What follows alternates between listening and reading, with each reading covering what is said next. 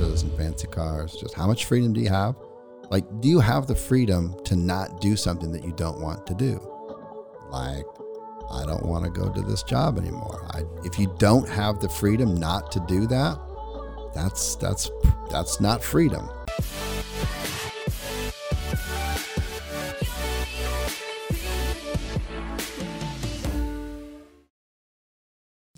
Yo, guys, welcome to this episode, which is Mentorship Mondays with one of my mentors, Chris. How's it going, bro?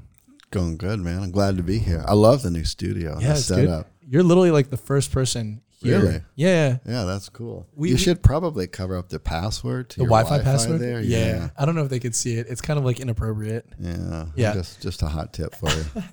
But what has um like what have you been doing this last couple of weeks since the last podcast? Because people saw the podcast, they're like, wow, like one mil a month profit.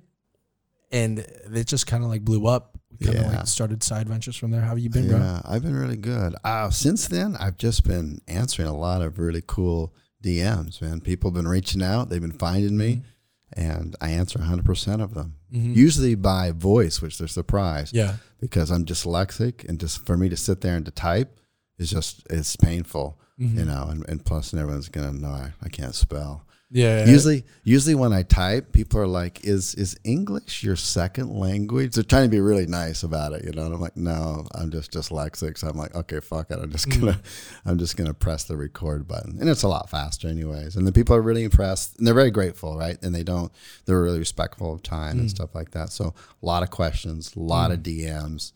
Um, and it's fun. It's nice to know I- everything's positive too. There's no spammers or or anybody trolling me or anything like that. Just some really nice comments. It's like this is awesome. I like so like I want to come back and do this again. Yeah. It was just crazy because it was literally a podcast video that it was just poorly planned. It was literally like a message like, "Hey, Chris, like, do you have some free time?" Because we haven't caught up since year and a half since Singapore, Yeah. and I know like you're super busy, so I was like, I don't even know if he's gonna show up, right? Like he has all these like side projects and businesses, but you ended up showing up, and it ended up being, I, it was like the second podcast I think we were doing. You know, it was literally the birth of all of this Cool. and you just came through and we just talked and it ended up being epic you know Yeah.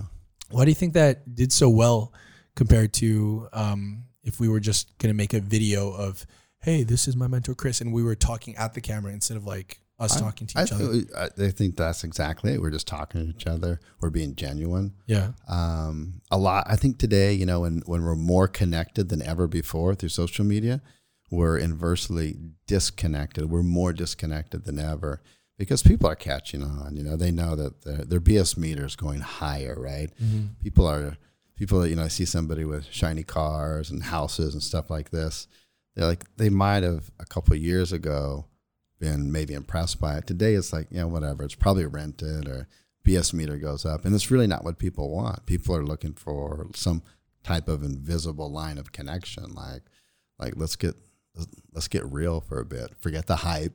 Forget all that kind of stuff. And uh, I think we did a pretty good job of that last time, based on what people were saying from the feedback. But you know, we just kind of let it flow. So I Mm. yeah think like what were some of the messages you were getting yeah, I mean, some of the messages on that, um, people are just they're just really nice. They're saying like, "Hey, I'm really inspired by your story. Um, I'm, you know, 47 years old. I totally related. I, I did. I gave up on life a long time ago. I thought I had to be in my 20s, like Mike, to make make things work, and and it's over with now for me. And and uh, since you got a late start, you know, I talked about how I didn't get started until I was 42. Um, people were just you know, really thankful for that. So I got a lot of those. Um, other people um, were just thankful, and they just some people had a little bit of questions, uh, business advice and stuff like this. You know, where should I start if I'm going and stuff like this, and uh, you know, and and I think uh, a lot of people asking for business advice. I never know quite what to say on that uh, because it's not necessarily. We're filled with a lot of tactics, right? There's a lot of tactical stuff we could do out there, but until you get out of your own way, you can have you can have a clear set of instructions like just do A, B, C, just follow this step by step. and there's that out there for sure, but people tend to not even make it past B or C, you know. Um, and uh, uh, what? Why is that? You know, why is that happening out there? And I remember a while ago, um, there's a. Have you heard of the marshmallow study? No. Oh, it's, it's awesome. So the marshmallow study is really cool. So they did the marshmallow study. This is done by Harvard to add credibility, right? So, and this was done back in the 60s. And what they did is they would take kids between five and eight years old and they'd put them in a room and there'd be a guy come in there as like an authority figure and stuff. And he'd say, okay, Johnny. And he'd put a marshmallow right in front of Johnny. He said, Johnny, here's a marshmallow. I bet you'd like to eat that marshmallow, right? And Johnny's like, yeah, I want to eat that marshmallow, right? And it's like, you know what? I I can go get you five more marshmallows. Would you like five more or one marshmallow, Johnny? Oh, I want five marshmallows.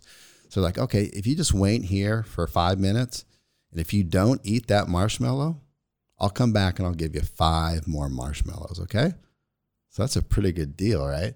So they kept the cameras on. You can you can Google this kind of stuff. It's hilarious. So what happens is that so Johnny clearly knows that if he can wait for five minutes in that room alone with that marshmallow right in front of him, that guess what? He's going to get five more, right? He can, hmm. you know, five x his marshmallows. So the guy leaves. They got the cameras rolling, and it's really funny because like some of the kids, they'll just be they're so fidgety. They're looking down at this marshmallow. They'll pick it up, they'll sniff it, and they'll like put it down, and they'll look around the room, and they'll look around the room. Some of them will just like it and they'll set it down. And it was hilarious, hilarious. And then, and then usually about midway through, after sniffing it and touching it, some will spin it around stuff. They'll just go, and they can't take it. They just have to eat that marshmallow, even though they know if they waited just a little bit longer, they'd get five marshmallows. Right? They can't take it. And so, like, I, I remember this one. It was hilarious. It was a girl, and she looked at the marshmallow. She waited right for that guy to leave the room.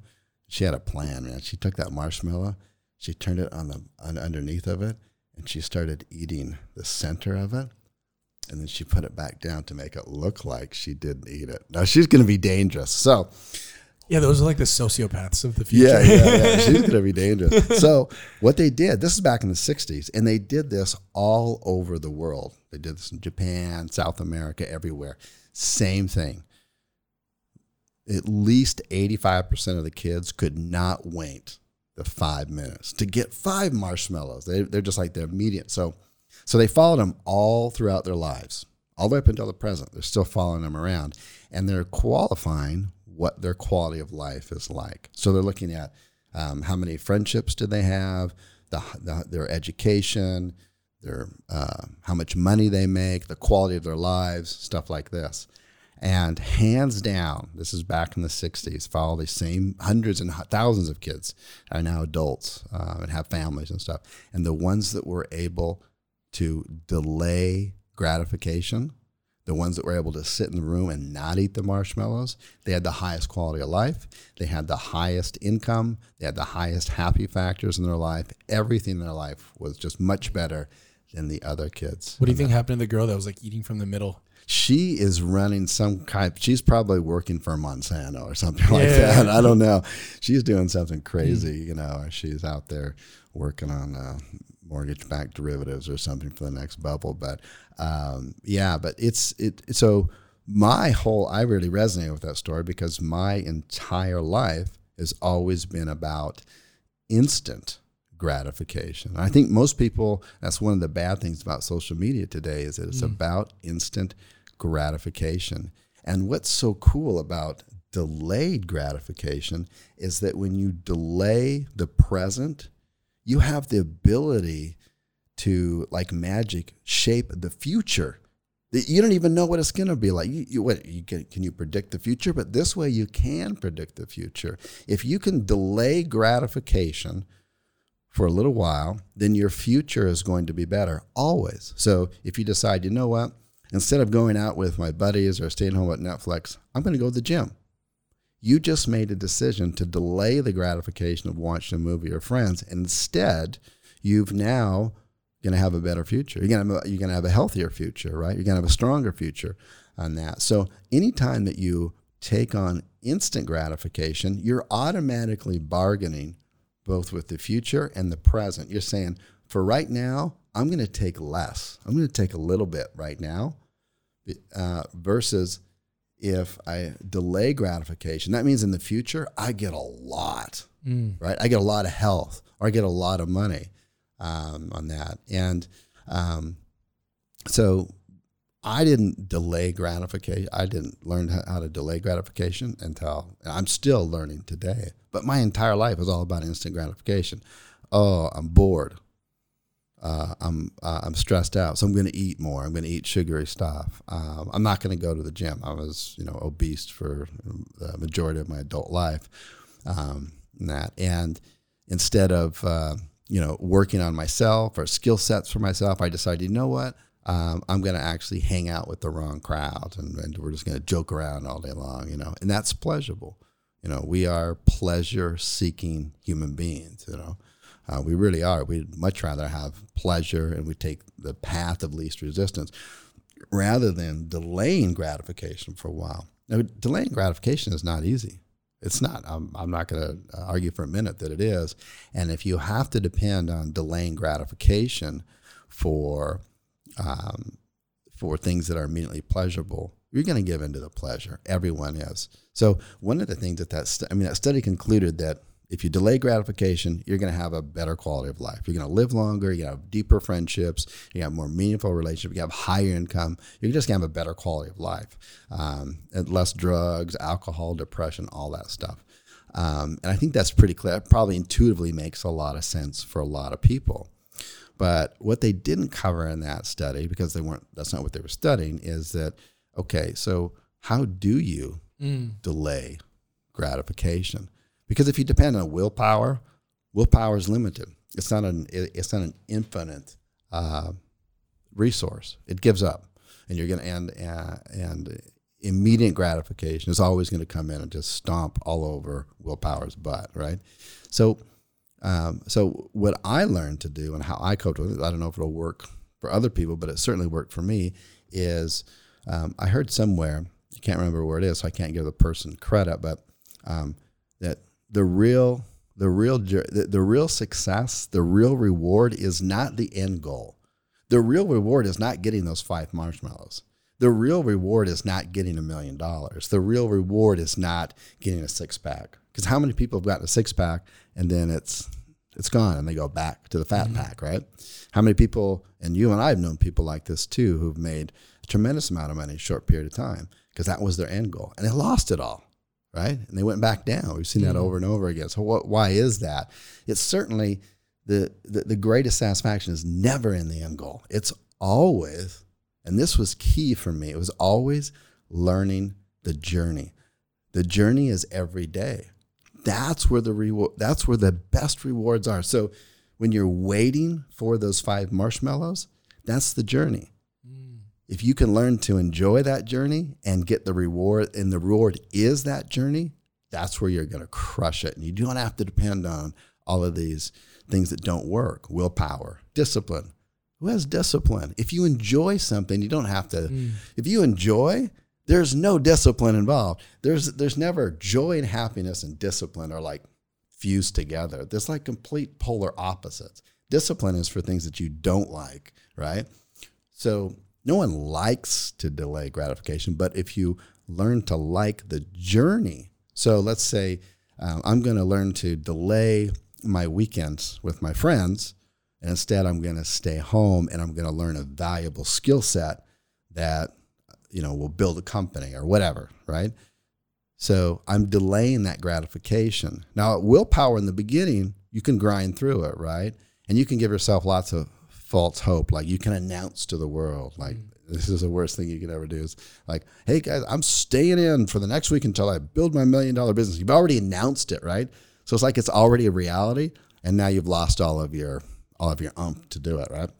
Um, and and instead, you need to learn not to not the end goal, but like I enjoy the process of staying home. I enjoy learning this skill set. I'm enjoying doing this. I'm enjoying watching myself not go out and drink and rather sit home mm. and enjoy the process of learning a new skill. When you fall in love with the process, That, my friends, is sustainability, and that's going to sustain, and that's effortless, and that's another. That's another. That would be happiness and joy rather than willpower and discipline, which is like, man, no one likes that, right? Mm. Who likes that? It's like, It- it's crazy just hearing you talking about this because like for me i feel like it's it's it's like a roller coaster for me you know because for example i I know the difference and they preach us all the time like be process orientated instead of results orientated right stop focusing on the end goal focus on like being engaging in the moment but then what happens is maybe like a little success comes in a little success comes in and then now the thing that you're so just like passionate about and engaging in, you know, now that you're getting the result, you almost stop and get your head out of the process and just now focus on the result, right? Like for example, like whenever we do a podcast or whenever we make a video, we're like, how can we create the best marketing and sales material so that we could get like people to take action? And I'm going away from what made that initial podcast so good was just because we didn't like I like yeah, I was gonna eat. That was like the only thing. That was my only goal mm-hmm. orientation for the day. But other than that, when we were just like talking, it was just like, how can I learn more from Chris? How can I learn from all the wisdom that you've been going through for years in this moment we're having a conversation instead of me thinking like oh how can i ask a question so that when i ask this question then the audience that are listening you know they'll be able to want to buy something right and having like mm-hmm. these ulterior motives to just try to sell something which is results process which would get me like a certain amount of income instead of just like that first video you know we were just like fully in the process. We re- really weren't caring about time much and we were just like how can we enjoy it? And like my biggest hardship is just balancing that line because like especially in my youth 25 I, i'm literally like that little kid with the marshmallow. Maybe i'm like even eating the insides mm-hmm. of the marshmallow or whatever right? Right. But it's been such an experience to see that like the income that I make is literally in direct proportion to how much can I just enjoy this conversation. Or where, where while you're speaking, I'm not thinking of well, what question can I ac- ask so the audience mm. is like likes me or something, right? It's like how can I just be more engaged in this? And I find that like what you said, the more process oriented I get, it just equates in not just more income because income you can make money in anything, but just like more happiness, man. You know? Yeah, yeah, for sure on that. Um, yeah, it's um, it, it, it's not easy. I still give in to in instant gratification. I, everyone does. Like what what what are the ones that you give into? I just like like I would rather watch a movie so uh, than than actually do work, and so um, and that was an example of just the other night went out to a really crummy movie, but I wanted to go out to a movie and instead of like staying home and doing some work and stuff that I needed to get done instead on that. So still s- still do that, but um, but to fall in love with the process is really key. Is re- I find it really key. So like with working out, that's the first thing. That's the first process that I learned to fall in love with. It was like I really liked going to the gym. I wasn't focused on the end result. I really really focused on it, and um, you know, and that's how I've been able to maintain my shape for since I made my transformation, physical transformation back in 2009. And that because it wasn't about the end goal, it was about falling in love with the process. And then I adopted that to business. Like I'm, and in the beginning it was different, but uh, over the over time I learned to I learned the building stuff. It's like a, um, I consider myself a builder. It's like I'm building stuff, building processes, building teams, uh, uh, building dreams for other people. That's what's enjoyable, and that's day to day stuff, and that's enjoyable, and that's the reward in itself. Never the end goal because that's not sustainable at all. On that, you know. Um, there's we were talking about studies, marshmallow. There's another. It made me think of another really cool study. You want to hear it? Yeah. Okay, it. okay. So, um, in this study on here, this is this is this is really cool one. So they took, uh, they had two basketball teams, right? So one basketball team is all dressed in all black, like like us, of all black uniform, and the other basketball team is dressed in white uniform, right? And uh, and basically the and, and I've done this before, this same study in front of a live audience of a thousand people, and it worked hundred percent. I've done it multiple times; it works every time. So what happens is you tell everybody, say, okay, you've got the two teams here. So I'm about to play this video. All I need you to do is count how many times the black team passes the ball to the white team. How many times do they do that? It's like that's an easy thing to do, right? They're black and white, they stick out. So it's like, okay. So they kind of dribble around and they pass, and you see everyone in the audience counting the number of times. And it's like, okay. So it's, it's only like around a 15 second clip. And then you're like, okay, then it stops. And you and you and then you ask the audience to say, so how many times did the black team pass the ball? People raise their hand, and I think the right answer was 11. It's like 95% of the people got the right answer. It's 11 passes. Mm-hmm. And everyone feels so good about this. It's like, yeah, I got that answer right. And I'm like, okay, that's really cool. But did you see the six foot five gorilla do the moonwalk right across the center of the screen? Stop, do a moonwalk, and keep going. Did you see that? People are like, what? Literally thousands of eyeballs out there. Like, no, whoa, what are you talking about? I'm like, let me replay it. Okay. Let me replay it. Now, this time, look for the six foot five moonwalking bear. It's a guy in a suit, right? In a mm. in a in a, um, a, gorilla suit. Sure enough, it's right there. It's like you can't miss it. It's like right in the center of the screen. Does a little moonwalk, right, mm. and goes right on by. So what's the point of that? What's the lesson in that? There's lots of really cool lessons in that, but one of them is is that what you focus on, right, expands and becomes your reality.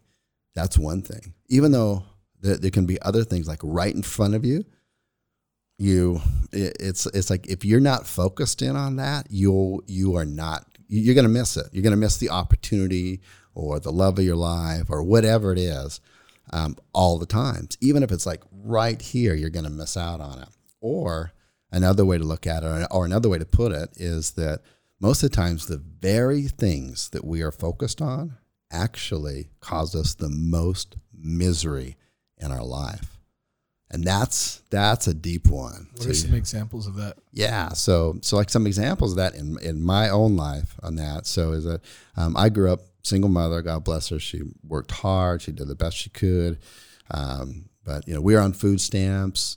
We never had a car. We always had to walk to the supermarket um, on that. We were evicted from our apartment. Sheriff came out, threw us out. All that, we were homeless for a couple years. All this kind of stuff on that. So I grew up in a mindset where uh, the the the balls I was counting on that was the poverty balls. I was counting on that. That hey, my my mom's favorite thing to say. It wasn't her favorite thing. I shouldn't say that.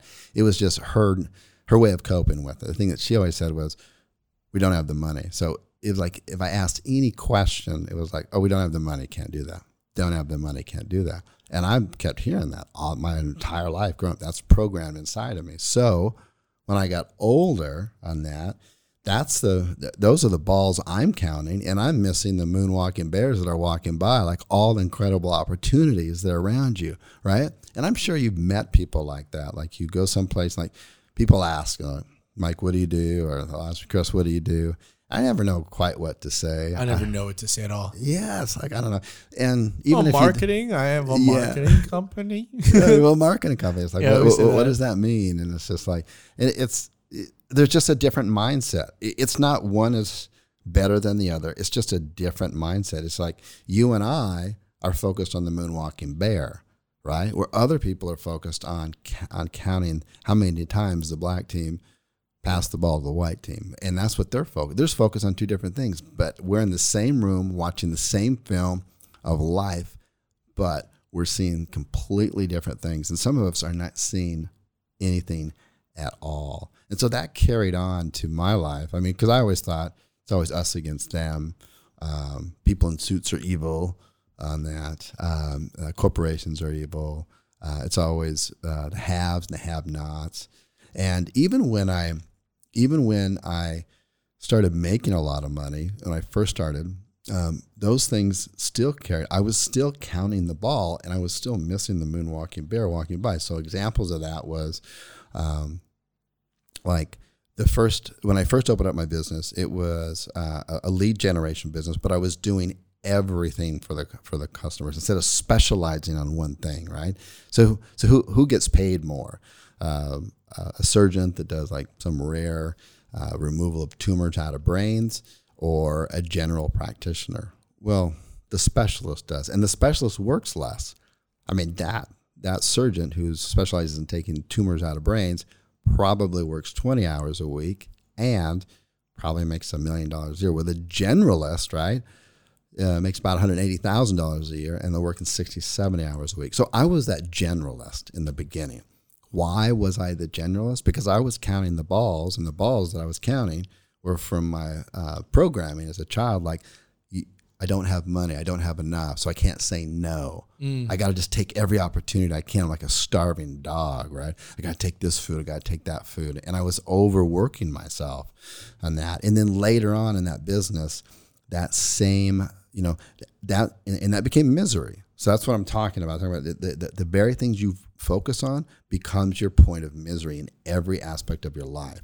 So other things in business was um, I would be very frugal in business, save money in business, right? Because I grew up not having money. Mm. But, uh, but that's that's the worst place you can save money is in your business. That's not that's not where you should be saving money. So I would look at it like, oh, I don't want to hire that person. I mean, yeah, they're really good, but they're too expensive. Mm. I could just do it myself and save money. I'll be frugal. Wrong. That's the worst thing you can do. Instead, you should be frugal, right? And I learned this later. It should be frugal in, in my personal life, especially if you're starting out. So I should be, you know, cutting coupons there, uh, walking instead of be driving, uh, you know, sharing a, a, room instead of not. And I should take that extra money and invest it in my business. But you can't do that if you grew up and and your programming was telling you, hey, you need to count the amount of times that the black team passes the ball to the white team. You're missing the moonwalking bear, which is like impossible to miss. I'll show you the clip later because mm-hmm. it's like you'll look at it. Um, and You're like, damn, that's a big ass bear. yeah, well, well, yeah, but but but I'll get you to focus in on the thing, and and you won't see that bear, mm. and then I'll say, okay, now now look for the bear, and the bear is like mm. right there, like, and I've done it before live audiences, like every time it gets everybody. But the thing is, is that you really need to understand that it's a great opportunity to examine your values in life, right? Examine your values in life because those those very values that you hold, the programming, that's what's making you miserable today, or at mm. least it was making me miserable. So, what were the values that you were having that was making you miserable, and then what values did you start adopting that started creating happiness and fulfillment in your life? Yeah, it's a good question. Um, so most of mine were just around um, they around money and a, and and a belief in myself and what I'm worth. That um, I, I grew up always being us against them. Um, everyone had something, and I was always the one who didn't have it. I didn't have a father. Other people had a father. Um, other people uh, seemed to have this really nice uh, household and they lived up on the hill in a nice neighborhood. I didn't. I was ashamed of where I lived, and, and I was definitely was it was a secret when we were homeless. Even I was homeless and going to to uh, grade school at the same time. So I grew up in that mindset, um, and that's a scarcity mindset, man. I mean that that really imprints some very hard coding into your brain, and then um, and then when I got older, that carried over into like the examples I gave earlier. Like in I, in my business, I overworked myself. I almost wanted to get out of it. I was like, this is misery. You know, if I have to work 60, 80, sometimes 100 hours, some days I'd sit for two days straight. Why? Because I'm a scarcity mindset. I gotta, I gotta take in all the money. I gotta do all the things for the client instead of just specializing on one thing and being the surgeon, right? And going to work less and make more. Um, and then um, and then just saving in the wrong areas and just thinking like that's my reality man. That's that's my reality. That's and just wholeheartedly believing that that's the right thing to do. And then to have that you know to, to kind of you know eventually you know hire coaches um, hang around other people. And they're like dude you're you know you, you don't need to be saving here. You need to be investing in people. So it went, it went from being frugal and saving uh, by not hiring the best to today investing in people. That's the best investment you can possibly make is in is is in your team, is in building your team mm. on that. So yeah, yeah. no, it's amazing to see like the difference because even just like listening and I mean I, I did like pretty well um, before we met, but then ever since we met, it's just been like almost easier, right? Because that was like my mindset. You know, when I went from like zero to 1.5 million in 12 months, that was the most agonizing work of my life. I was doing everything and I was like, oh, I need to save money. So I can't, like, I'm just going to go hire a team of virtual assistants. And, and like, I was also almost like weirded out the moment I had the first like American on my team. I was like, wait, how do I, like, there aren't Filipino. They're, they don't call me sir. This is like mm. weird. Um, but just listening to all the things that you're talking about, just like investing in the team, investing in the team, delayed, um, delayed, what's it called? Gratification. Grat- gratification. It's been so amazing. Like I remember we'd even get on calls, right? Because I'm also aware of this, and I'll tell you, like, listen, this is like how I feel. Like I want, like I want to get like a bigger cut. I want to like not like I want to be more frugal because we're we're decreasing profitability, and the things that you were saying like like I remember when we were having that conversation. I don't know if you remember. It was like a couple weeks or even like maybe a month or so ago, and I was like expressing this, and then I was like, "But I understand that I'm 25 years old and I don't know anything." Chris, what should I do? You're like, "Well, listen, you know, there's a study," and you're just like tell me, you know, some type of story, yep. and it would just like drill into my 25 year old immature, not wisdom filled mind on exactly what to do, and it's it's hard, man, because like I'm I'm pretty aware as it is. Yep and sometimes I'm aware of the certain ideas are in my head and I know they're not mine, but sometimes it's so hard to overcome those beliefs. And that's when I'm aware of it, right? Yeah. So if someone that's not aware of it and it's literally like a program that it's in their body where they're not even thinking, they're just it's it's like when you're in rush hour, right? And you blink and you don't know it and you don't know how it happened, but 2 hours just passed and you went from at your home to work. You don't remember any of the roads. You don't remember anything was there. You don't even mm-hmm. remember the stop signs, but yeah. you're just there. You literally blink and your life is gone. How can we reach those people that are just struggling to make an extra 500 or an extra 1000 and allowing them to start seeing the moonwalking monkey instead of being so blinded out with all of this BS that's just in their lives. Yeah. Yeah. I would, I would say two main things uh, based on what we've talked about so far. Uh, the first one is start to practice delaying gratification. It's tough. And then as you're delaying that gratification, so a, an easy way to do that for like like to give like a step by step process would be semen retention. Yeah, would would be to uh, would be to just take um, you know if if you need to give yourself a skill set, right? So it, it's kind of like this. So you're not you're not anything typical of a normal 25 year old, right? You're very aware of what you said. You're conscious. Um, you're definitely coachable. You're a doer. You examine things and stuff like this. So that's so so you're very reflective and you're industrious. Um, whereas most 20 year olds, male or female, they don't know much. They can get away with delaying gratification and and everyone's like, man, they're they're just 25 or 22 or they're just young. It's okay. It's normal. They'll mature later. But what happens when they don't? I didn't. What happens when you don't? When you don't delay gratification, then you become this 30 year old that doesn't that hasn't learned any skill sets. That's still uh, playing games, you know, video games. It's still preferring to spend time with their friends out at night. That hasn't learned a skill set. That hasn't taken the discipline. That hasn't learned how to sacrifice a part of their day so that they can make their future better. You can literally change the future. I, I, that's the way I like to look at it. You can literally shape and change the future by what you do today. If you sacrifice this, so you got to learn to sacrifice that because you don't want to be that 35 year old. You, you definitely don't want to be the 40 year old who still is delaying gratification and still living at home.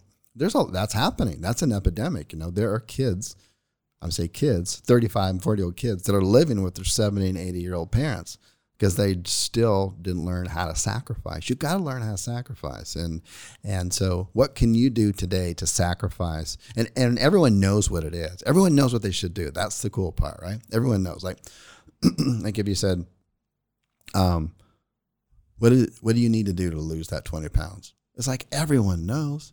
You don't need to buy another course on you don't need to get on the keto wagon or you, you just you know what you need to stop doing right? You need to stop eating so much of this and probably eat a little bit more of that. I mean everyone knows that. It's the same thing with a hundred dollars a day or i want to get out of my job or uh, i want to be more independent i want to have freedom. Everyone knows what they need to do. You need to learn a skill set some type of skill set out there that's of value. Um, the one I gravitated towards, and you, I, you as well, is marketing.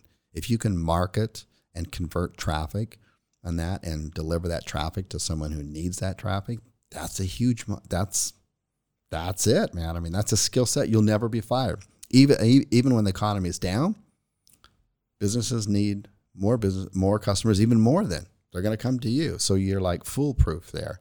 Uh, you can't get this type of education in a college because it's just completely outdated. Mm. That. Why uh, do you uh, think that is? The colleges? Yeah. Why is it so outdated and they're not? Oh, that's a whole nother topic. But in, but in, in brief, uh, uh, we could really go down a tangent down there. Oh, let's do it. Okay. So, uh, all right, let's do this. So, so um, I used to do an annual event. I stopped doing them. Okay. So I used to do this annual event and I held it at the University of Nevada. Okay, this is University of Nevada, right? So I would uh, do one of their biggest halls. It fits like a thousand people, and uh, I would invite thousand people to come. It would be live stream too. There'd be another four or five thousand people watching. It's an educational event taught at an educational university. It's the real deal, right? So here we are in a big lecture hall, and I'm going on. And my whole opening statement in the beginning is how college is a complete and utter waste of time. And it's like there there are professors invited to this, right? They're freak they're like in their seat like all crumbling. I'm talking about the next big bubble and how school systems are at least at best from technology, at least 15 to 20 years behind. And from a marketing perspective, it would be, an, and from marketing and programming, you know, this is what's changing the world today. And creativity, it's just your creativity is stunned. You're you're going for the letter. You're going for the graduation, the degree. The you're not going for the problem solving. Mm. That's not what you're taught in that. Plus, everything that you're taught is antiquated. When you get out, you're useless. You know, listen to um, you know any of the big hires uh, for the really big, amazing companies out there. You you listen to any of the CEOs, they're like, doesn't matter if they have a college education. I don't care. I need problem solvers. I need doers. I need people that are passionate about that. So schools don't teach that. So here's the kicker. So I got to back up live at this university on this stage, right? I'm, I'm putting this down, right? I got to put my money where my mouth is, right? So I do. So I take 20 people out of the audience, right? 20 people out of the audience who've never made any money online before, nothing. And I get them to do their own agency their own uh, Facebook agency, right? Just like we've talked about before. And live during the event on stage, they get paychecks. Okay. This is not staged, nothing like this. And so it's like, look, what I just taught you here over this last two days, you've now earned more income than most graduates after four years and X amount of debt, yada, yada, yada. And it's live in front of you. They're like coming out on stage, like, woohoo, I just got another client. Here's another $500 deposit. Here's another 2000 And I got photos and all this kind of stuff. So if we want to flash this stuff on screen later, I could. So it's the real deal. So, um, anyways, um, it's completely antiquated on that and it stunts creativity right? It, it, it is, not about creativity. It's, it's about the grade. It's about getting the certificate on that in the hopes that, and I don't blame people, right? I have kids, so it's like, uh, I, as parents, you know, you want your kids to do best. And it's kind of like, what are they going to do? I guess they go to college. I mean, there's no real downside to that. I was right? going to give them a thousand dollars and drop them off in Chiang Mai. Yeah. At 18 and survive. Boom. Yeah. So I don't know. What What are your thoughts on, on college and oh, stuff? Oh well, because because you're going to become a dentist, right? Yeah. Maybe I still will. You know, uh, maybe that's what all this is for. That's your like, backup plan. Yeah, my backup plan. No, I remember um, when I was in college. I told my mom, I was like, because I left dental school, and it was crazy because I had this accelerated program. So I actually was accepted into dental school when I was 18 years old, right? Because I was just like, I was focused on the result. I was like, result, result, result, six figure job, uh, dentist, provide for my mom, provide for my dad. And I got it. And I started asking myself these questions. I was like, well, what am I actually working towards? You know, what is, what is the white, what, what are the balls that I'm counting? And I'm not looking at the, the black gorilla, right? And I didn't even know it, but like, yeah, I'd be making a hundred K a year as a dentist, but I would have like a couple hundred thousand in debt. And that would be the big gorilla that most people don't look at in college. They don't see the big gorilla of, oh, you are going to be like an indentured servitude, which is just a nicer way of saying slave for the next 10, 20, 30, 40 years of your life.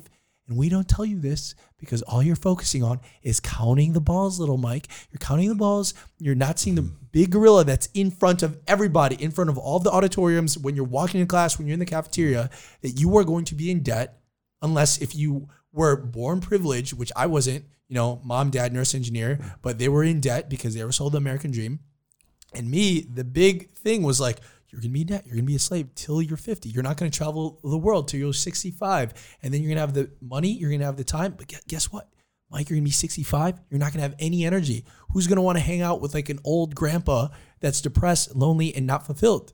And then, and then I would just like probably spend it all on like a red Corvette or red BMW, and then that would be fulfilled for five seconds.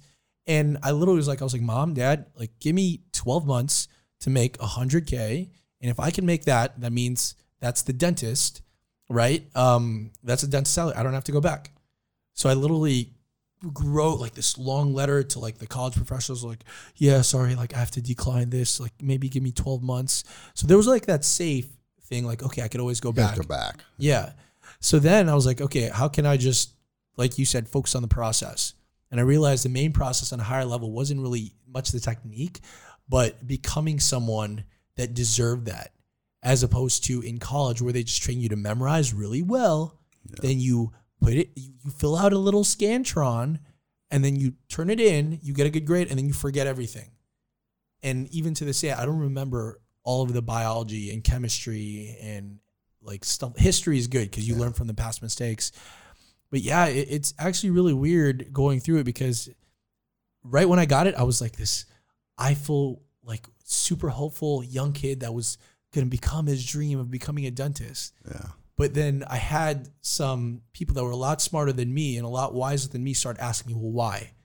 Like Yeah. follow the trail of whys. Why do you want to do this? That's the Why you gorilla this? knocking you up behind the head, Just and you don't see it like still. backhanding me, Yeah, you know? it doesn't feel good. You just don't know where it's coming from. What's really important, I want to point out, you know, when I was listening to you, was that was that you were delaying gratification. Let's not. I mean, you were if you're if you're in an accelerated program at 18, you're not out partying. You're delaying gratification. So you're sacrificing now for the future. Mm-hmm. But the key is that you can't just delay gratification, right? The- You have to do the other part of it. You have to see the moon. You have to be hmm. focused on the moon walking bear coming right across from you. You can't be a bean counter. You can't be counting the balls hmm. back and forth because that's normally where your misery will be found. And you felt uncomfortable, like this isn't right. It's a form of misery, right? So that's why hmm. you had to say, and I can imagine that's probably a very difficult, especially in an Asian culture yeah. household, Like, to tell your disown parents. you and won't feed you. Yeah, yeah. I mean, that's that. that I mean, you're probably you're brushing over it, but I, I imagine that that conversation at Oh, home yeah. probably took place over a couple of weeks, and there was probably some raised voices and some very concerned parents on that. Well, like I remember I would call my dad, and my, it's amazing because my dad supports me so much. My mom supports me so much.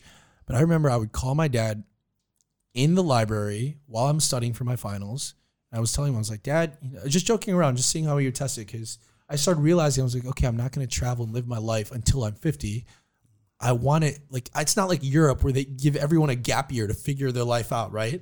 It's literally like, okay, 25, now you're an adult. Like you have to decide at age 13 what you want to do for the rest of your life. Age 13, I'm like, okay, I'm gonna be a dentist. And I stuck to a decision that wasn't even given to me. And I remember I called my dad. I was like, okay, maybe I want something else. I was like, Dad, you know, I'm thinking about like dropping out. Like this college is like hard. He literally just was like, Mike, that's the stupidest thing, and just hung up on me. Wasn't and- gonna have it. It wasn't even happening. My mom would literally cry, like, Oh. because it's an embarrassment to all of her friends. Mike, you know, your auntie Jane, eh, the daughter, the, the son's gonna be a doctor, or oh, you're like your uncle Bob, his his son is is uh, an amazing chiropractor, but they just think you're a drug dealer, Mike. like, you know, and uh-huh. that was the hardest. Like when when we're talking about like delayed gratification, and for everyone that's like listening, that was the hardest delayed gratification because then I had to get a one way trip ticket. It was so bad. I was like, okay, I can't be around this like negativity, even though they mean well. I just have to move to Chiang Mai or like Thailand and just get out and recreate everything. And even the first year or so, they still like like didn't really understand it because I also did everything. This is also my fault because I did everything secretive, right? So my dad started knowing, oh wow, this is like crazy. But like one of the biggest things is my mom didn't actually really know the numbers we were pulling in to like like two months ago, man. Because it was just filled with so much like pain of not being enough in their eyes because I wasn't what the college education, you know? Yeah, that that's a and those are powerful things. So there's lots of different. So you look at the balls, counting the balls. I mean the the balls that you're counting back and forth. One of them is going to be your parents' approval. Yeah, that's real, man. That's pretty hard to see a moonwalking bear, which is like your dreams and your aspirations, when that's at the forefront. It's mm. real, man. Seeing your mother cry, having your father hang up the phone. I mean, those things are real. So um, you know, delaying gratification, you had that one down.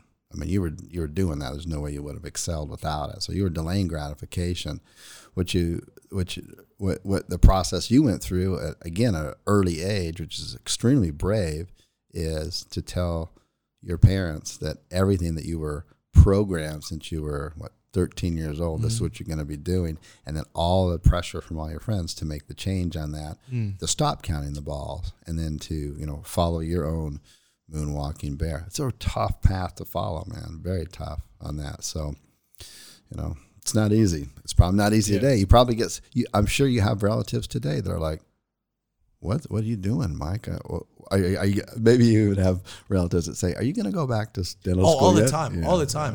like, oh wow, I see your videos, I see your ads, because uh, we're savage at ads. you see us everywhere. Even right now, you're probably seeing an ad. Uh, but they're just like, "Oh, you're just you know gonna pay for a dental school, Mike?" Like you know, yeah, uh, yeah, it was hard. But then I think what changed, and I think it's like back to like the topic we were talking about, was college know, why college? What is college? I started researching it, and this is what started like messing up my mind too. Like especially at young, I was using the college um, computers to really research on like the history of college, and like for example, John D. Rockefeller, one of like the old amazing entrepreneurs. Uh, he had a lot of influence in the education system because it's basically just one giant way to pre-frame like the best employees to push buttons like Henry Ford, the assembly line, before we had machines, those were human beings that were literally doing like just simple tasks, not even thinking, not even problem solving. They just need to be told what to do and not to ask any questions. Yep. Uh, John D. Rockefeller was like, okay, when I influence the education system, this is what he said, and this is a quote I want a nation of workers, not thinkers. Mm.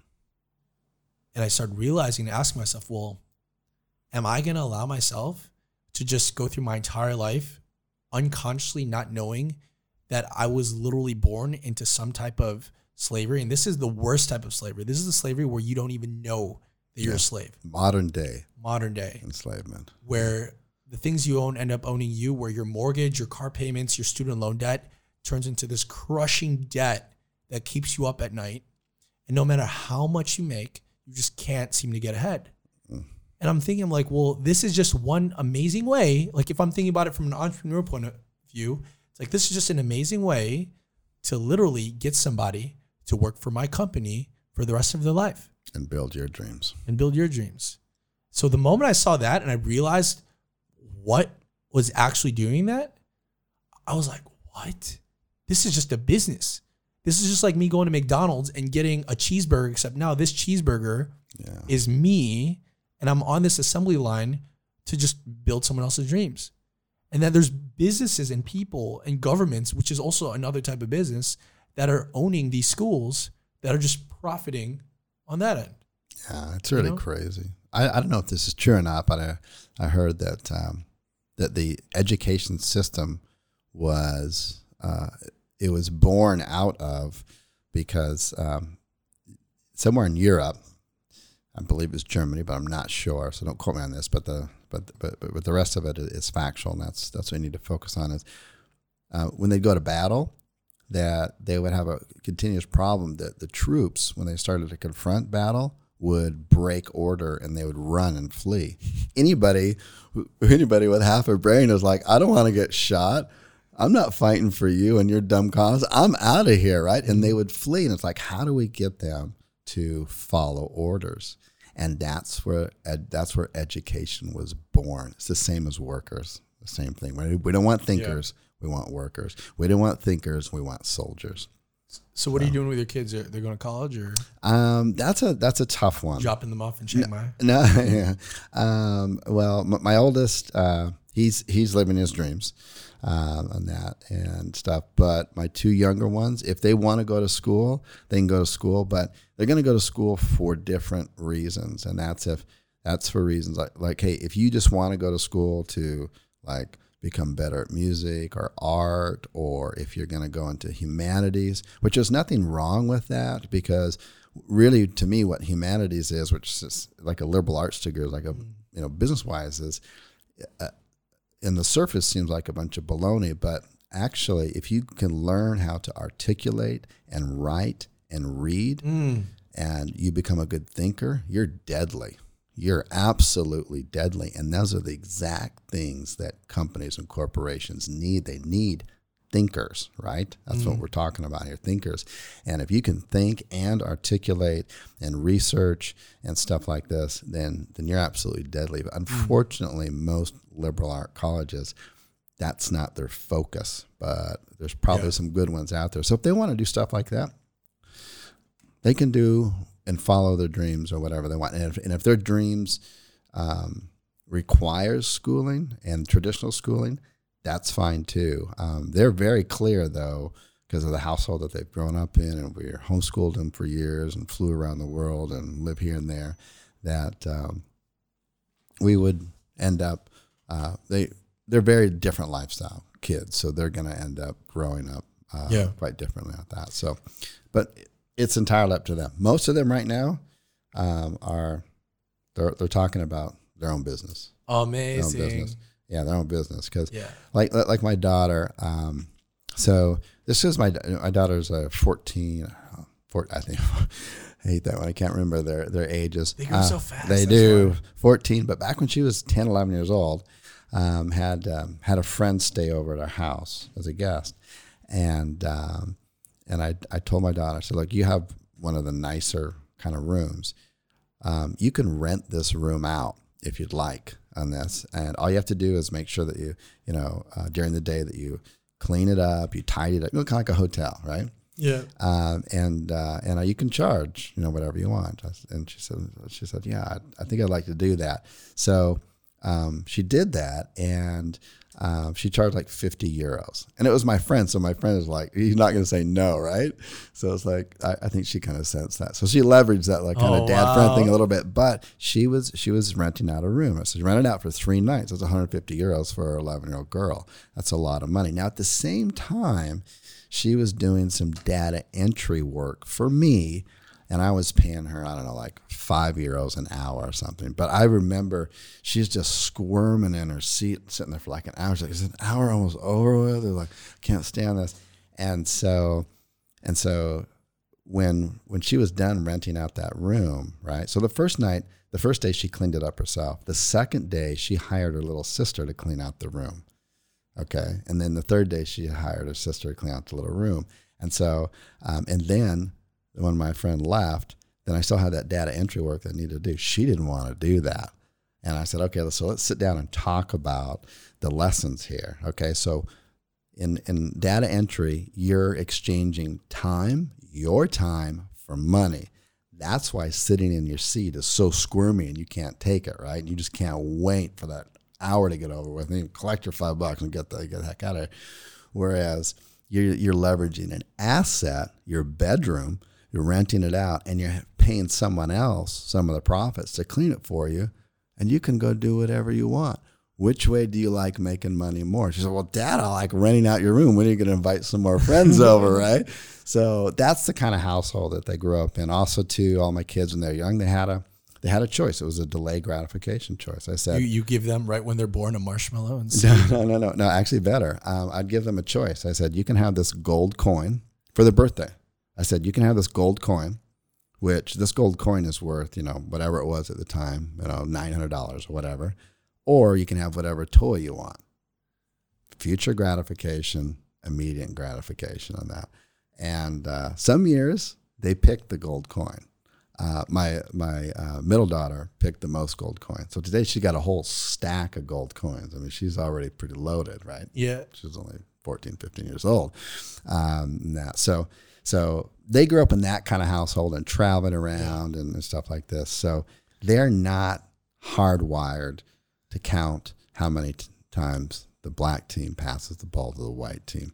They're focused on a gorilla. I think that's what's needed because the thing that I did like about college was it almost allowed me to put myself to the test on how I could operate when my parents weren't the ones making a decision. You know, like I'm living in this place. Um, my parents aren't telling me what to do, when to go to bed, when to sleep. Uh, but they've had like these mini lessons that have given me throughout my life, right? Kind of like what you did, right? And now it's like in this new environment where everything else is changing, can I be put to the test, right? So it's gonna be really interesting then seeing your kids go into college because now they have that mindset. If they go. Oh yeah, and if they go, But, but, but they can. That's fine. Yeah. That's their choice. But it's like crazy because then it's like they're, they're probably already doing this now. Whenever you're you're traveling and you know they're they have that time because it's almost like they need the mentorship, but then they also need time by themselves to see if they know that they have what it takes to succeed. You know? Yeah, it's it's yeah, and it's um, it, it's always it's always the same story, right? Are Yeah. are you going to delay gratification? Are you going to focus on the balls or the gorilla, right? Mm. What are you going to do? Um, and I think they have an advantage there, where Mm. um, they've been taught to delay gratification. You were obviously taught to delay gratification, and you've applied that in other areas of your life. So look Yeah. how successful you are today, um, and that. And I think I think they'll also apply those same lessons there. Mm. But they they, they got to learn for themselves, right? I mean, Mm-hmm. I mean, you have to eventually you have to. It's the real deal. You got to get out and do it. Mm-hmm. You know, and, and and it's not about the money. I make it very clear with them. It's not about the money. Uh, it's about and it, and it's not. It's about being happy, but it's, it's but but it, it's about changing lives, and it's it's about building stuff. It's about creating something. Like you have the ability to create whatever you want. You really do. You know, it doesn't need to be the next Google or Facebook or Airbnb or Uber or um, Gojek, Yeah. which is amazing. But that was an amazing Uh, podcast, by the way. Yeah. That was amazing. I had no idea that was just here in in. Did we launch that already? Did we launch it? No, but you you you were, you were telling me about it. Oh, dude, yeah. Oh, we're so it. ahead of Oh, man. podcasts. Yeah. So, any- So, anyways, yeah. anyways, you can. That's a 10 billion valuation company. Yeah. He was just chilling here in, In- in, in, in- the $10 basement that someone left on a Facebook. Like, why are they in a $10 basement? Yeah, dude. yeah. So you, those those are just things that, that prove that you can do anything you want. Now you don't need to shoot for that or do the next thing, but you can do a incredible lot of marshmallows. things. Yeah, it's a lot of marshmallows. no doubt about it. No doubt about it. So Yeah, and that's kind of what I want to move on to the next conversation because I know what we're doing is we're doing mentorship Mondays where we're literally unveiling the mentors that have helped me to you guys, to everyone else that's like watching. So hopefully you guys are enjoying this. Uh, I got a bunch of like DMs ever since that um, podcast that we did, which oh, was Okay. phenomenal. Link in the description. So if you guys have a question, just leave me a DM and maybe we could feature you in the next mentorship Monday. But I'm just gonna go ask them, and then we could just do like fast two minute rounds, and and then we just go from there, and Let's then do it. get some food because I'm about to break my fast. okay, Okay, sounds cool. good. So, the first question is, do you need money to get started in business? And if so, or let me ask that again. so here it is. Do you need money to get started in a business or side hustle? And if not, what do they need instead? Um, it helps if you have a little bit, I'll be honest with you. But what's so cool about today is that you can open up an online virtual type of business. And depending on the ones that you choose, um, you can just need the minimal stuff like domain, 10 bucks, hosting, uh, you know, a little $7 a month on that, and maybe a few little smaller online tools. I mean, you can literally get started for a couple hundred bucks at the very most. I mean, that's and compared to a franchise or something like that, where you need hundreds of thousands of dollars. So um, I don't, I don't know of anything you could start with zero. I'm sure there's stuff out there. It's just not how, how I got started. I, I did need a little bit, a couple hundred bucks to get to get going, just to That's get all the you basic. need, on- right? and as far as I'm concerned, yeah, Yeah. That, that's all you need on that. Um, And then what would you do with that couple hundred dollars um, to get started? I would I would do what I did, which uh, which I would deliver to local businesses what every local business wants. Uh, whether the economy is good, and especially when the economy is bad, you're always I'm always in demand, and that's more customers. And we just do that through advertising because local businesses don't have time to do that. Chiropractors don't have time to do that. Dentists don't have time to do it. They got to go get certified. They got to manage their own staff and all this kind of stuff. They, they can't learn about Facebook and Instagram ads. It's too complicated. yeah. They need a specialist. Okay, cool. Second one. What's your views on appreciating rejection and getting used to hearing no when it comes to creating businesses? That's a good question. Um, rejection. Rejection is good because you shouldn't get butt hurt about it. You should really sit back and say, "What's the lesson here? You know, what am I? Maybe I need to learn something." Because if you're getting rejected over and over again, you're doing something over and over again to cause it. So you need uh, that's an opportunity to grow on that. What was the second half of that question? Uh, just getting used to saying no. I think it's kind of like the Oh. same, right? Get, getting used to saying no. Or getting used to hearing no. Oh, getting here used to hearing no. It's the same thing, right? Yeah, rejection. rejection. No, yeah, yeah. It's basically telling you what you're doing wrong and how to fix it. yeah. Like a feedback. Like uh, in in a game, whenever you die, you hit a checkpoint so that when you're reborn, you go back to that checkpoint instead of having to do all the things. You know, it's like every single time you get a no, it's like, oh wow, that's one way not to do it. And then you s- like I think um was it Einstein? He was like saying, um, I found nine thousand nine hundred and ninety. It took nine thousand nine hundred ninety nine times to make the light bulb. And the reporter was like, "How does it feel?" And he was like, "What are you talking about? I just found nine thousand nine hundred ninety nine ways not to make a light bulb, Right. right. and it just took one that did." Yep. Third question is, um, why do you think people are so addicted to struggle, and they only take action when the the income on their bank account gets to the point below what they're normally used to identify with? Kind of like, for example, if the number in your bank account is always at 5K, how come when it's a lot, you get lazy, but you only get motivated once it gets below your comfort level? That's exactly it. That's the key. Is is is your comfort level? I've been there before, uh, for sure, and I've gone through all of the stages on there. Um, I used to be like, my average bank account balance was literally like two hundred dollars. You know what's it? But I went through lots of different phases. I went through phases where uh, where it was like if I did, I, and I worked my way up to where it was like if I didn't have sixty thousand dollars in savings, then I felt like oh, it's the end of the. If it went down to fifty five, oh, I struggle, struggle, struggle to get it back up there. And then I evolved and grew, and and now if it's not thirty or sixty thousand dollars in profit every four to eight hours, I'm feeling it. So, and that's not to brag or anything like that. It's just that you can set that thermostat literally at whatever you want, as high or low as you want, whatever your comfort zone is, and it's usually a direct re- uh, reflection of the people that you hang around with. So, if, uh, most other people that hang around with. They probably have about the same zeros in their bank account, and they probably get nervous about the same time you do when it starts to dip down a little bit low. I mean, right now, um, I'm for the first time a little bit more relaxed about money, but I always have I still have fear about money all the time. But um, but right now, um, it doesn't matter how much crazy inflation we have.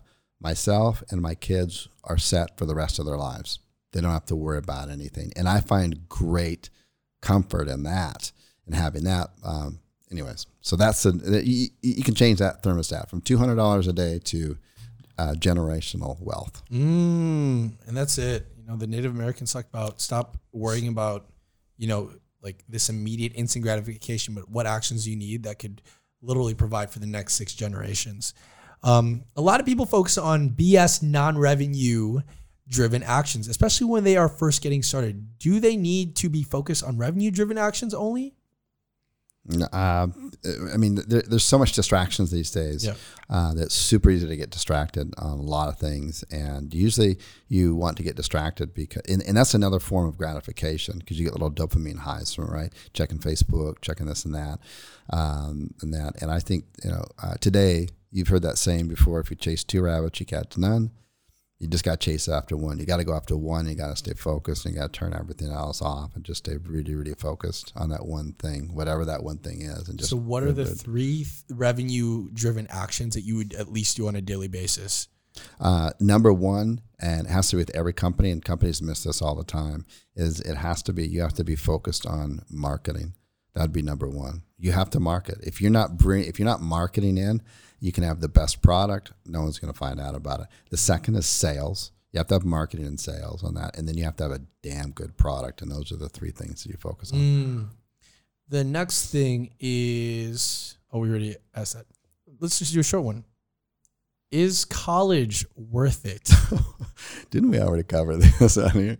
I don't know. It, it, I, I don't want to be total poo poo about college because um, if you have the right kind of liberal arts, uh, I think, degree and you become a ninja at thinking and critical thinking and you can write and speak really well, you're pretty much un, untouchable on that. Um, and it's really what a lot of companies do need uh, on that. So, you know, and, and if you want to become a really good doctor or, uh, you know, something like that, a scientist, that then then you're going to have to go.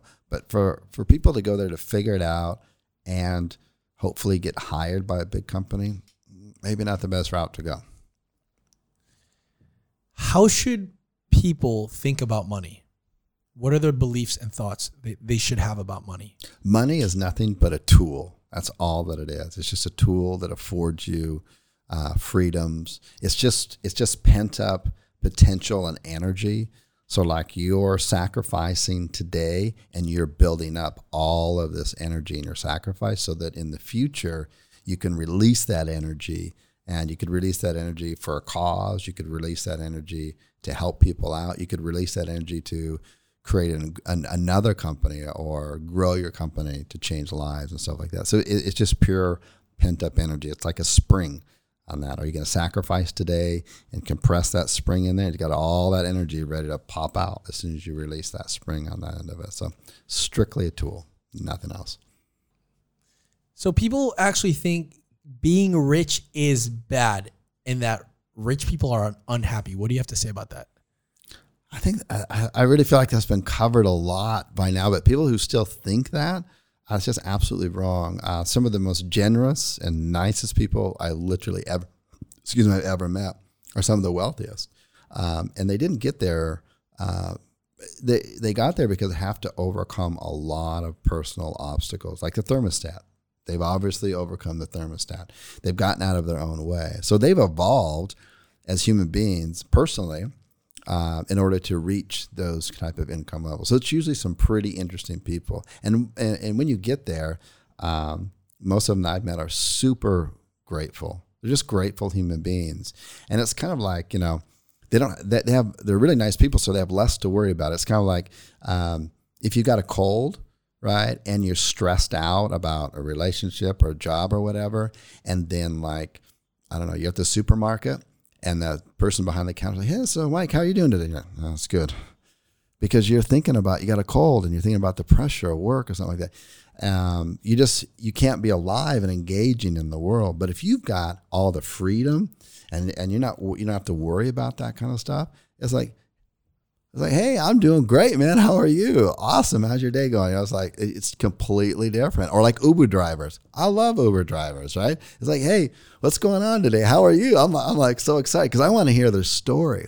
Uber drivers have some of the most amazing stories. I'd love to take you guys need to take your your uh, film crew around and just go sit in the back of Uber drivers. There's, there's one Uber driver Or Gojek drivers here. uh, go, oh, yeah, Gojek drivers here. There's one Uber driver I'm in there, and I said, "So, what do you do?" He's like, "Oh, I'm doing the Uber driver." So I said, "You know, I was asking, what did you used to do, and all this kind of stuff." And they're really just entrepreneurs at heart, right?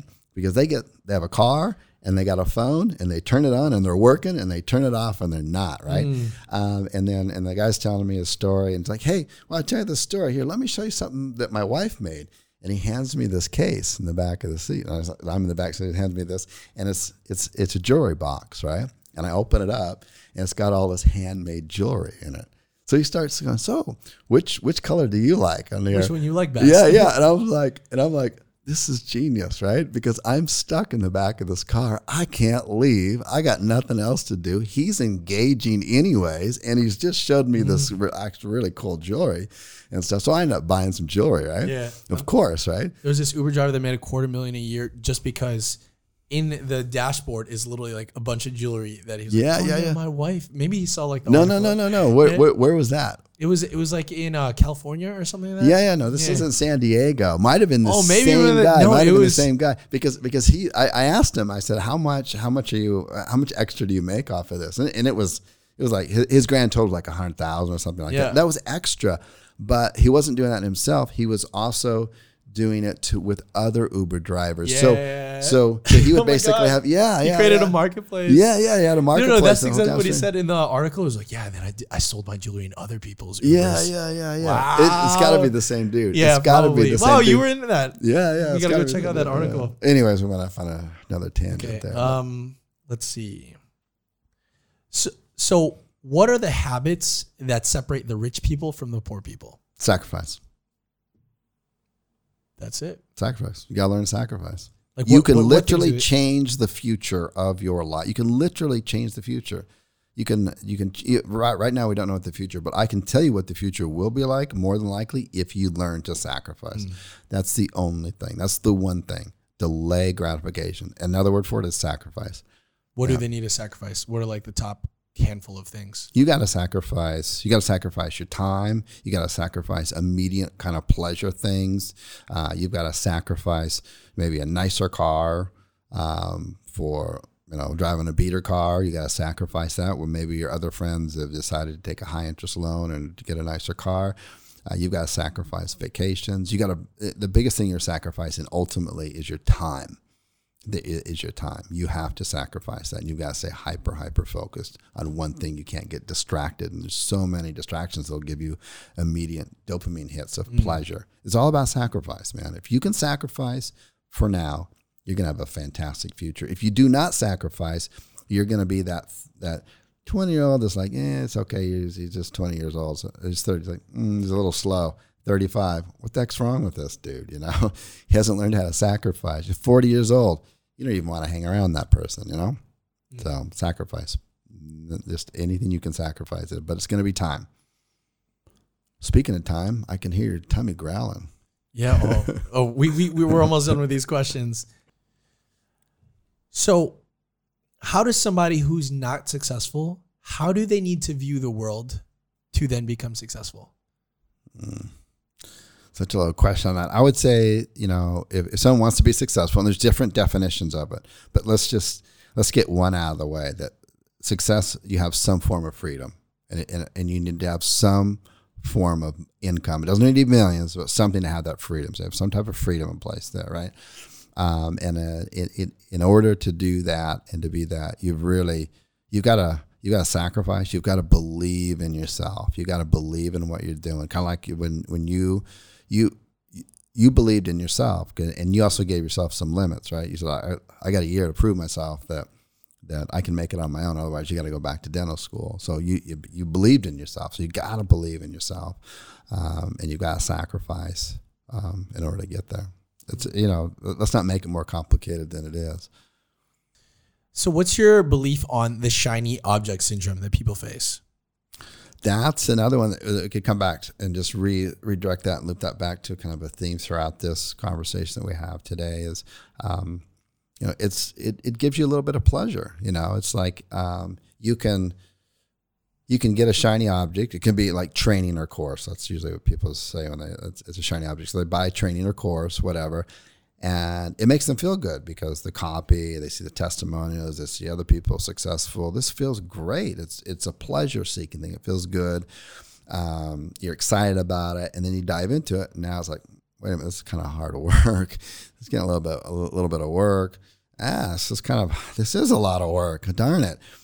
Oh, another shiny object. Ah, that makes me feel good. So you're going to gravitate towards that pleasure and that when when what you're doing is you're just chasing after another rabbit or two or three. You, you're not going to end up anywhere. You're just going to be you're going to be spread out here, there, and there, and there. You're going to be broke, and you're all you're going to have is an expensive hobby of buying courses and shiny objects. So for someone with shiny object syndrome right now, what should they do? Just just stop and just focus on one thing and just go deep.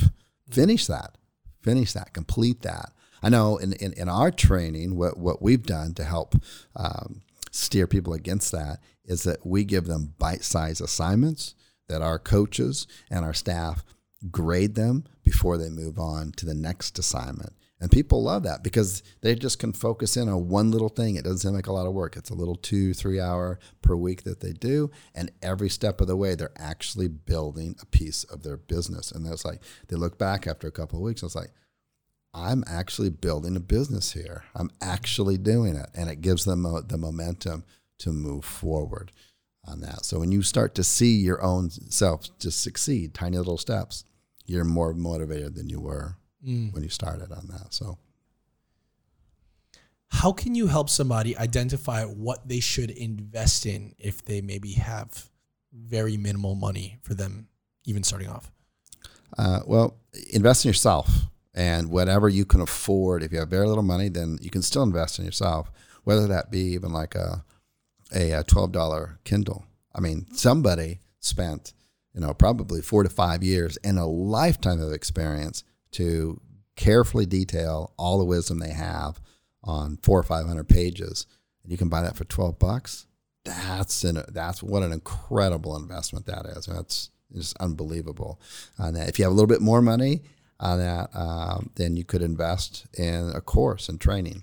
Uh, because today, really, the new kind of training is not going to be college, especially with marketing or programming skills, these kind of stuff that are in most demand today. Marketing will always be in demand. It doesn't matter what it is. Mm-hmm. Um, and if you can invest in, in like marketing, and I'm biased because that's what I do, you know, um, then you're always going to be in demand. And you know, you're you, maybe you can spend four or five hundred or a thousand dollars on a really good course, versus you know, if you're a hairdresser, you'd spend five or six thousand dollars getting certified. If you're uh, going to go to college, you'd spend 20, 30, 40, 50, you know, depending on, on that. So that would be your kind of next le- level is go out and find some basic training mm, online. Yeah.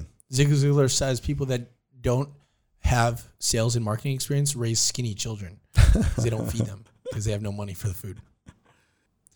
So there's this thing that's happening where a lot of people feel insecure for asking for help because they think that others wouldn't actually help them. What are your thoughts on that?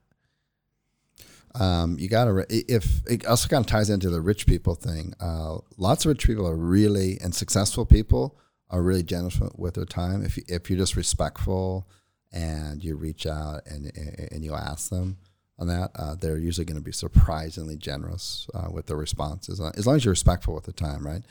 Um, yeah, it's not like, can you just help me for the next eight hours, yeah, of, you yeah, know, yeah, today? exactly. That's yeah, that's that's people asking too much, uh, and not giving uh, back uh, either. Um, whereas if you're asking questions and people are, you know, putting you down or criticizing you, you're probably asking the wrong mm. people the questions. Mm. You know. So just change the environment. Yeah, change change the people that you're asking. They say if you want, if you change the people around you, then the people around you change, and then you change the people around you, and then your life changes. There you go. Something along the lines of that.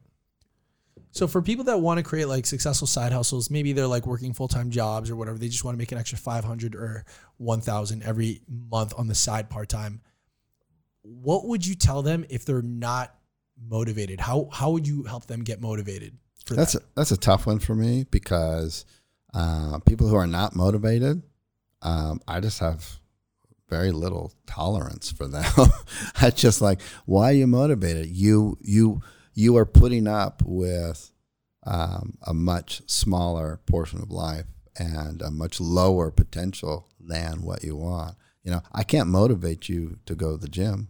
You know, I can share with you what I've done and what I do, and it's probably worked for you, but I can't motivate you. I can't do your push ups for you. You have to do it.